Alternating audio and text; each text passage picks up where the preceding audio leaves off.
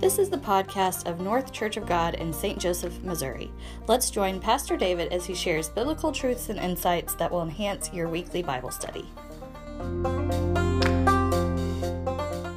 And so, let me invite you to stand for just a moment as we read this single verse of Scripture, James chapter 1, verse 26. I'm going to invite you to read this together aloud, uh, as well as finding it in your Bible. Let us now read together James chapter 1 verse 26. If anyone considers himself religious and yet does not bridle his tongue, he deceives his heart and his religion is worthless. Thank you for reading aloud and for your reverence of God's word. You may once again be seated. This shall be the focus verse the launching pad for our understanding of the necessity of focusing upon our words, the reality that Scripture teaches your words matter. In fact, Scripture has much to say about your words. Uh, just to give you a few references here Psalm 34, verses 12 and 13. Whoever would love life and see good days, must keep their tongue from evil and their lips from deceitful speech. The psalmist says if you want to enjoy the blessings of God, if you want to have a fruitful life, you must keep your tongue from evil. The apostle Paul in Ephesians chapter 4 verse 29 says, Do not let any unwholesome talk come out of your mouth he says, if you are a Christian, you don't get to say what you want to say, when you want to say it, how you want to say it. Do not let unwholesome talk come out of your mouth. The writer of the book of Proverbs in chapter 15, verse 28, explains it this way The heart of the righteous, the heart of the righteous weighs its answers but the mouth of the wicked gushes evil. The heart of the righteous. James says it this way. You remember from earlier in our passage. Be slow to speak, quick to listen, slow to anger. How many times have you felt the heat rise within you? Uh, something happens, someone says something, it hits you the wrong way, it strikes you the wrong way. And instead of taking a beat, instead of taking a breath, no, you open your mouth and evil gushes out. You just say the first thing that comes to your mind. Sometimes in that experience, it's almost like an out of body experience. You see yourself, you see the words coming out of your mouth, you hear yourself saying it, but you just wish you could put it back in. Too often, though, once the toothpaste is out of the container, there is no way to put it back in. And so the wise one, under the inspiration of the Spirit, says, The heart of the righteous weighs their response. They consider what they're going to say before they say it, but the mouth of the wicked gushes, gushes like a fire hydrant set free. They just let their words flow. Again, in Proverbs chapter 10, verse 19, when words are many, sin is unavoidable. But he who restrains his lips is wise. Do you want to be wise? Do you want others to look at you and say, that's a wise person? Then restrain your lips. James says, bridle your tongue Again, the psalmist, Psalm 141, verse 3 Set a guard, O Lord, over my mouth.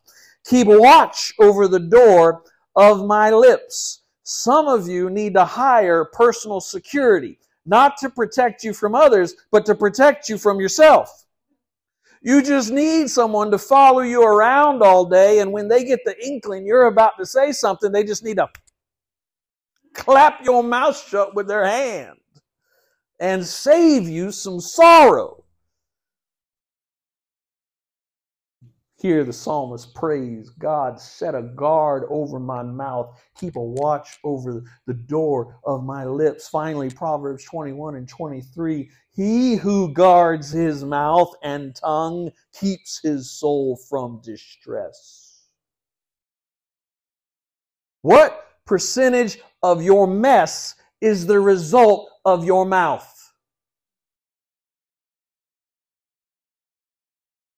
I see people looking at one another. My wife looking at me. No, she's trying not to look at me. She's looking down, trying to take her notes. Like, don't look at him. Don't look at him. She understands that there's a percentage of my mess that is the result of my mouth. But Proverbs says, He who guards his mouth and his tongue keeps his soul from distress. Why do your words matter? Why do your words matter? Listen, it is tempting to run straight to the relational answer. It is tempting to say words matter because you can hurt people's feelings, and that is true. Your words affect other people in ways we often take for granted. And so we will explore that aspect of things in sermons to come. But I want you to resist the temptation to read James 1 and 26 and run straight to the idea that your words matter because they affect other people. That's not what James says in this verse. He'll circle back to that later, and so will we. But notice there is something far more significant, something far more foundational, something far more important before you ever get to asking how my words affect another person. James says your words matter because they say something about you. Look at it again. If anyone considers himself religious, we have talked about this word. Perhaps you are just approaching this for the first time. Let me remind you, he is not using the word religious in a negative sense. He's not using it in the sense of a hypocrite or somebody who's religious, clean on the outside but dirty on the inside. No, he's using this word in the best possible sense. If you think you're devout, if you think you are authentic, if you think that you are a true follower and a true believer of Jesus Christ, if you consider yourself to be in right standing with God, and yet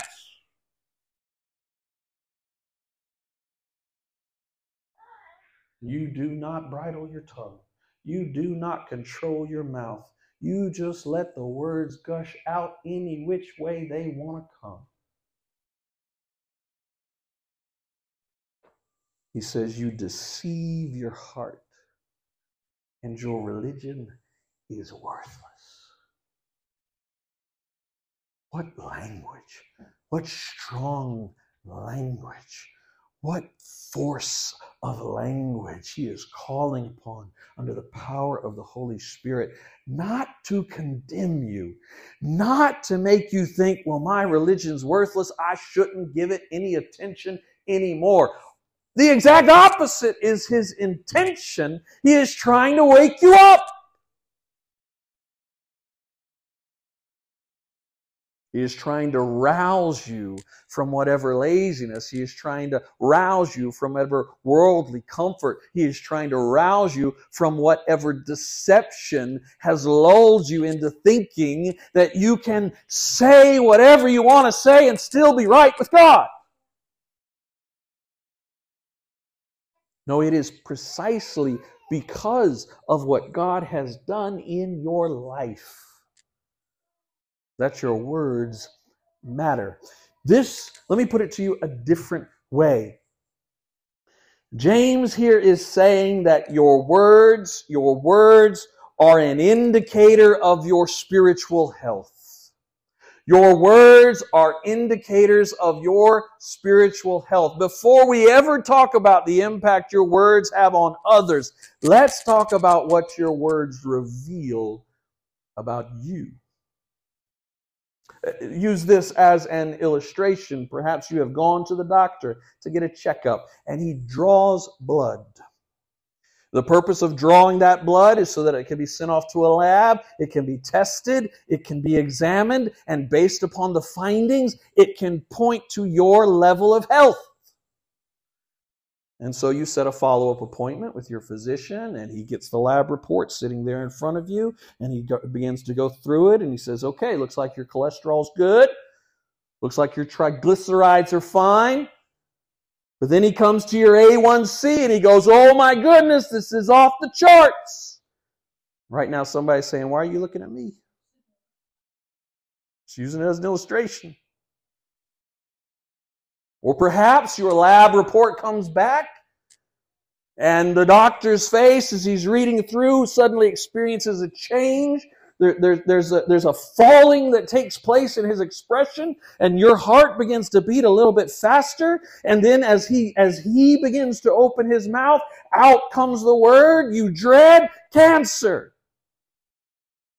Why? Because something in the blood test, something in the lab report indicates that there's a sickness, that there's a disease, that there is ill health inside of you. Something is wrong. Now, the hope is for all of us that if we are living our lives appropriately, if we are eating healthy foods, if we are getting enough rest at night, if we are exercising moderately throughout the week, then when our blood is tested and the report comes back, it comes back clean. Your desire is that the doctor would say, You are in good health. I see no problems. But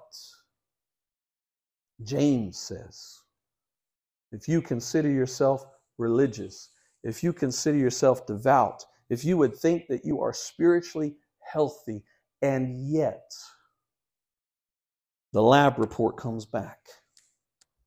We have examined your words. We have examined your speech.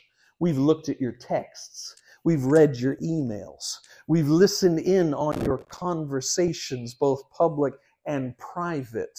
We have tested and sampled your words and determined something is wrong. Your words are an indicator of your spiritual health. Now, there are at least three things about your spiritual health that your words reveal. We're going to deal with one today. And the next couple of sermons, we'll deal with number two and we'll deal with number three. But here's what I want you to, to focus in on today Your words reveal the condition of your heart.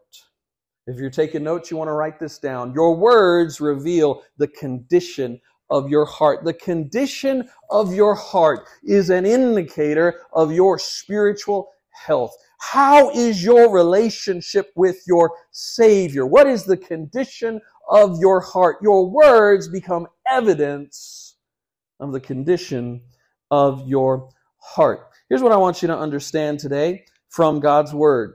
The heart is the place of desire. Taking notes, you want to write that down. The heart is the place of desire. All that you desire in your life has its origin within your heart. This is the biblical understanding. Every time, I'm going to help you today. Every time you read through the Old Testament and into the New Testament, any verse that you see that references the heart, nine times out of ten, it is not talking about the organ in your chest that pumps blood. Nine times out of ten, when the Bible mentions your heart, it mentions this, it is talking about the place and the origin of your desires. Now, the next thing that you need to understand that the Bible teaches you is that your heart from the day you were born is sick. Your heart is corrupt. Your heart has been infected with a disease called sin. This is why the Bible says that evil desires rule and master you from the day of your birth. That even the apostle Paul says, though I want to do good, though I desire to do good, yet there is a desire, there's a law at work within me fighting that goodness. Instead, I do evil. It is the biblical witness, whether you agree or not. It is the truth of God that the human heart is corrupt apart from faith in Jesus Christ. Jeremiah 17 9, the heart is deceitful above all things. King James says it is desperately wicked.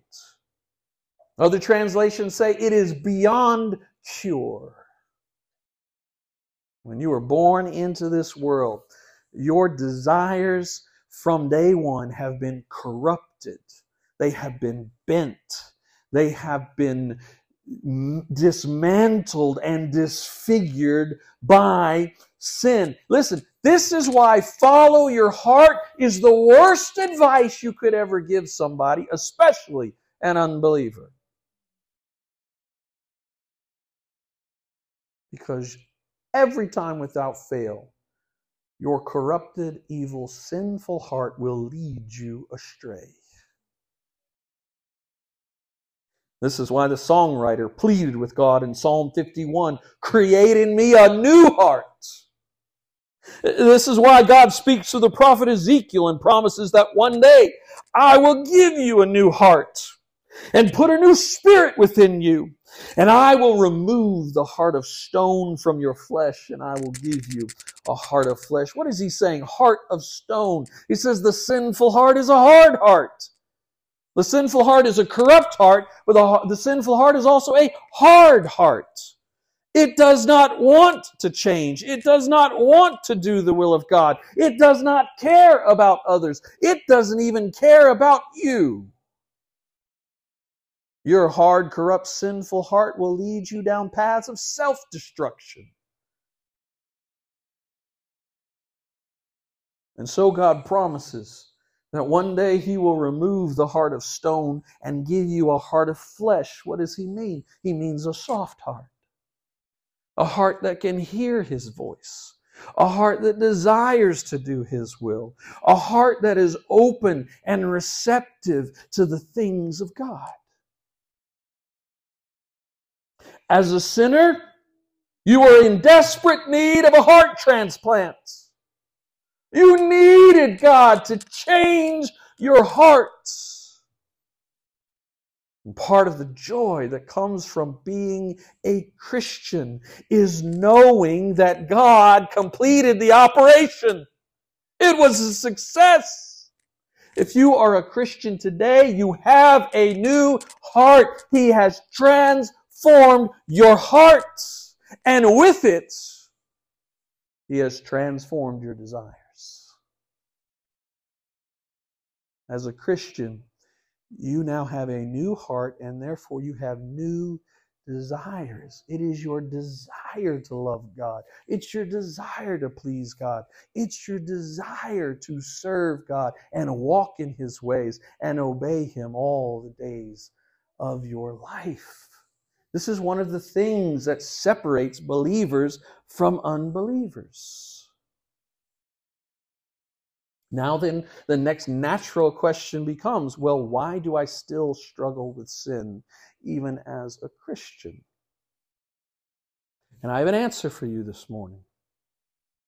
Why do you still struggle with sinful desires even after God has transformed your heart? Because when God saved you, he rescued you from the clutches of an evil one. Because when you became a Christian, you defected from the kingdom of darkness. Because when God gave you a new heart, He cleansed you of your sin. He cured you of that disease. But it doesn't want to go away easily. Satan lost you in that transaction, and he desperately wants you back. The kingdom of darkness you were rescued from desperately wants to enslave you again. And so the forces of hell, the forces of evil, the forces of darkness are marshaled together like an army to assault you, to invade you, and to try and recapture you. Christ has rescued you by his death on the cross and his resurrection. Your faith in Jesus Christ has made you new. Behold, old things are passed away, all things are made new. You have received the spirit of adoption that you might now cry, Abba, Father. But Satan ain't just going to lie down and let it be. Now, he has no power that can rival or overcome the power of your great and awesome God. But that don't mean he ain't an idiot. Because he is an idiot. Because what is the definition of idiocy and insanity? Doing the same thing over and over again, expecting a different result. And yet Satan is trying over and over and over again He's throwing grenades. He's throwing fiery arrows, the scripture says. He's trying to set traps for you. He's trying to send in spies to infiltrate and get through your defenses and set up camp. He's sending terrorists your way. Everything he can do to try and repoison your heart, to try and disease your heart, to try and recapture and enslave your heart. This is why you struggle with sin. He wants to steal you back. 1 Peter chapter 2 verse 9 through 11.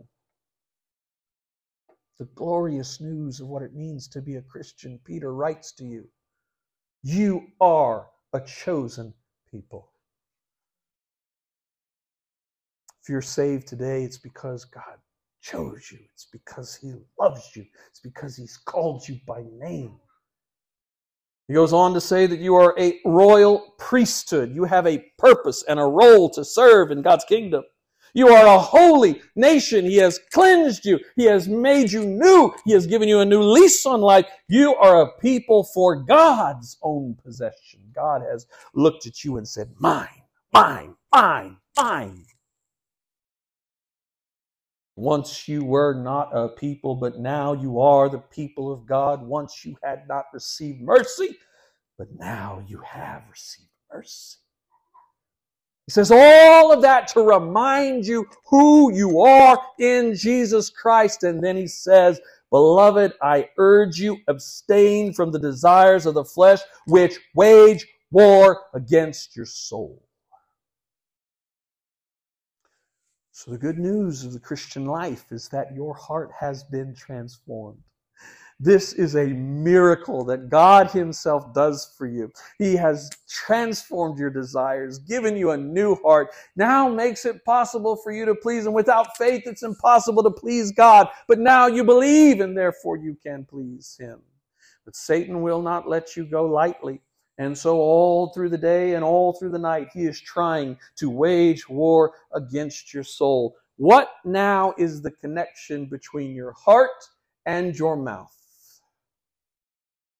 Bring it back to James chapter 1 and Matthew chapter 12.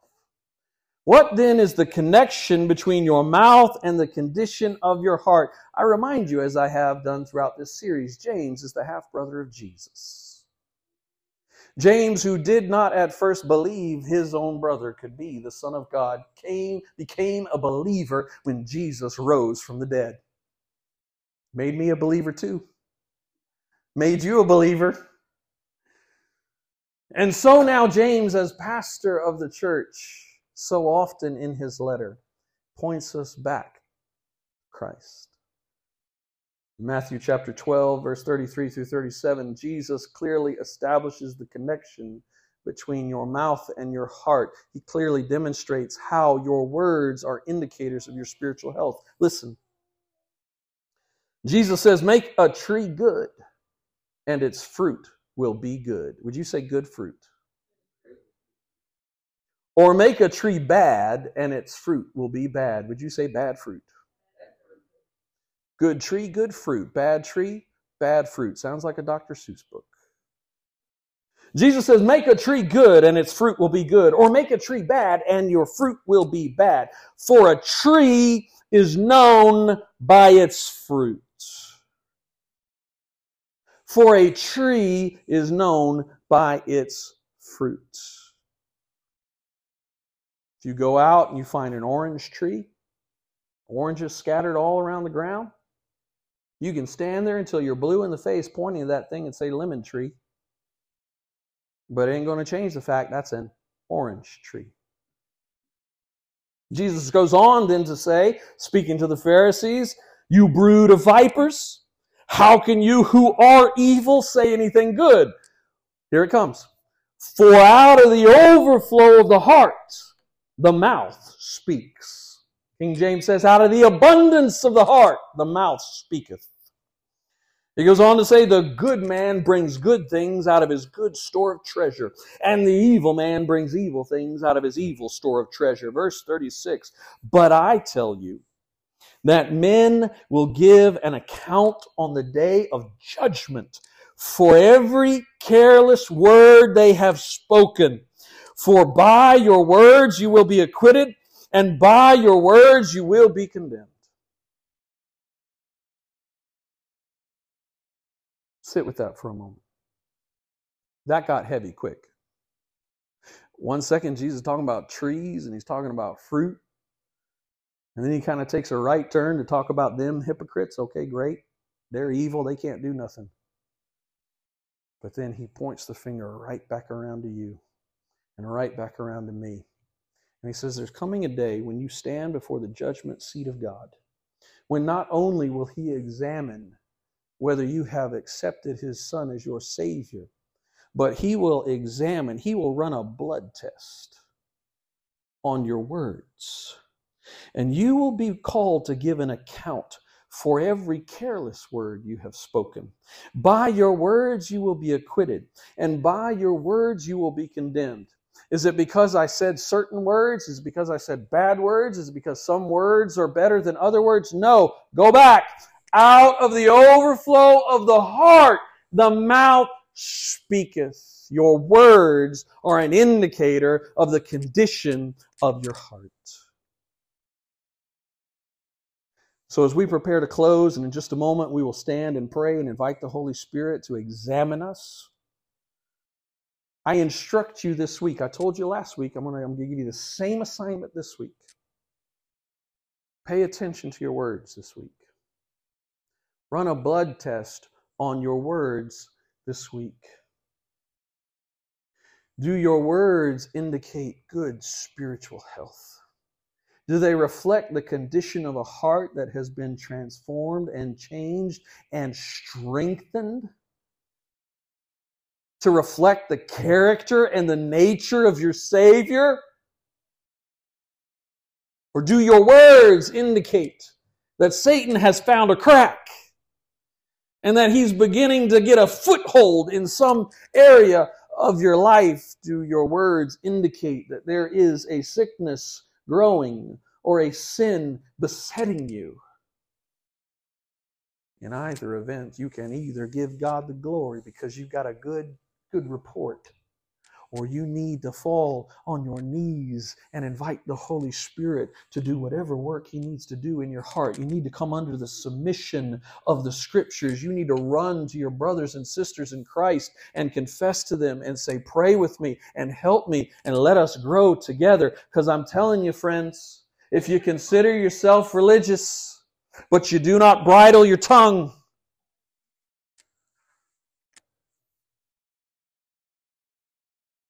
Jesus says, For by your words you will be acquitted when they reflect the work God has done in your heart. Or by your words you will be condemned if you are not surrendering to his word.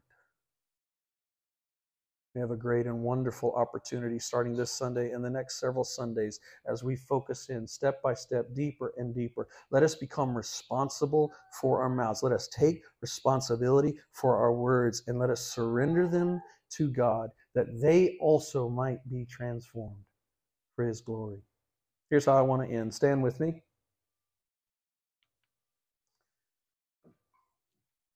This is the prayer of the psalmist in Psalm 19, verse 14.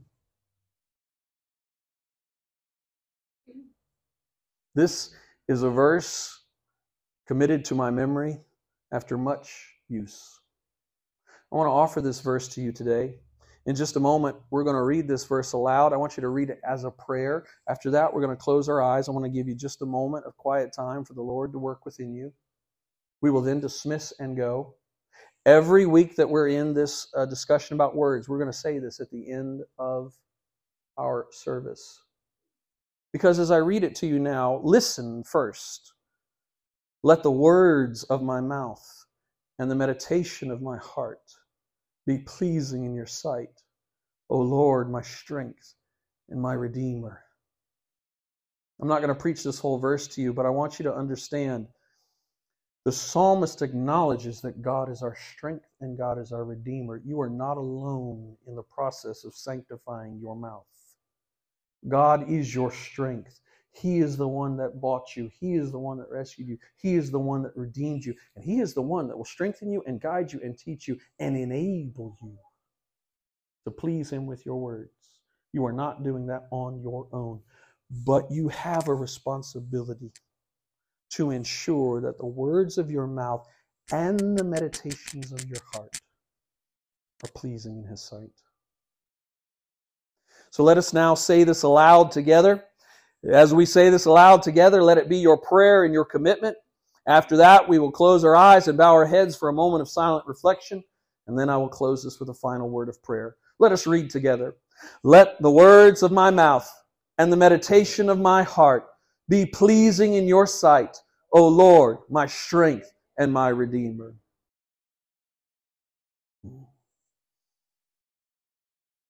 Lord, even as the child who calls out, Dada, we call out to you now as our Father, as our Lord, as our strength, and as our Redeemer. You are calling us in this season to pay special attention to our words, but not only that, to the condition of our heart. We praise you for the work you have done in us and how you have transformed us. We are no longer slaves to sin, but now we are slaves to righteousness. And we do not fear Satan. We do not fear the forces of darkness and of evil we acknowledge their assault upon our hearts. But we pray now for the power of your Holy Spirit, for the wisdom of your word, and for the accountability of our brothers and sisters. Hold us fast, we pray. Teach us in the right way, we pray. Show us our words, Lord. And let the words of our mouth and the meditation of our heart be pleasing in your sight, we pray. O Lord, our strength and our Redeemer. In Jesus' name, all God's people say, Amen. Amen. I love you, sweetheart.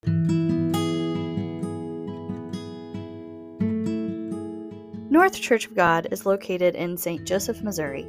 For more information, go to northcog.com.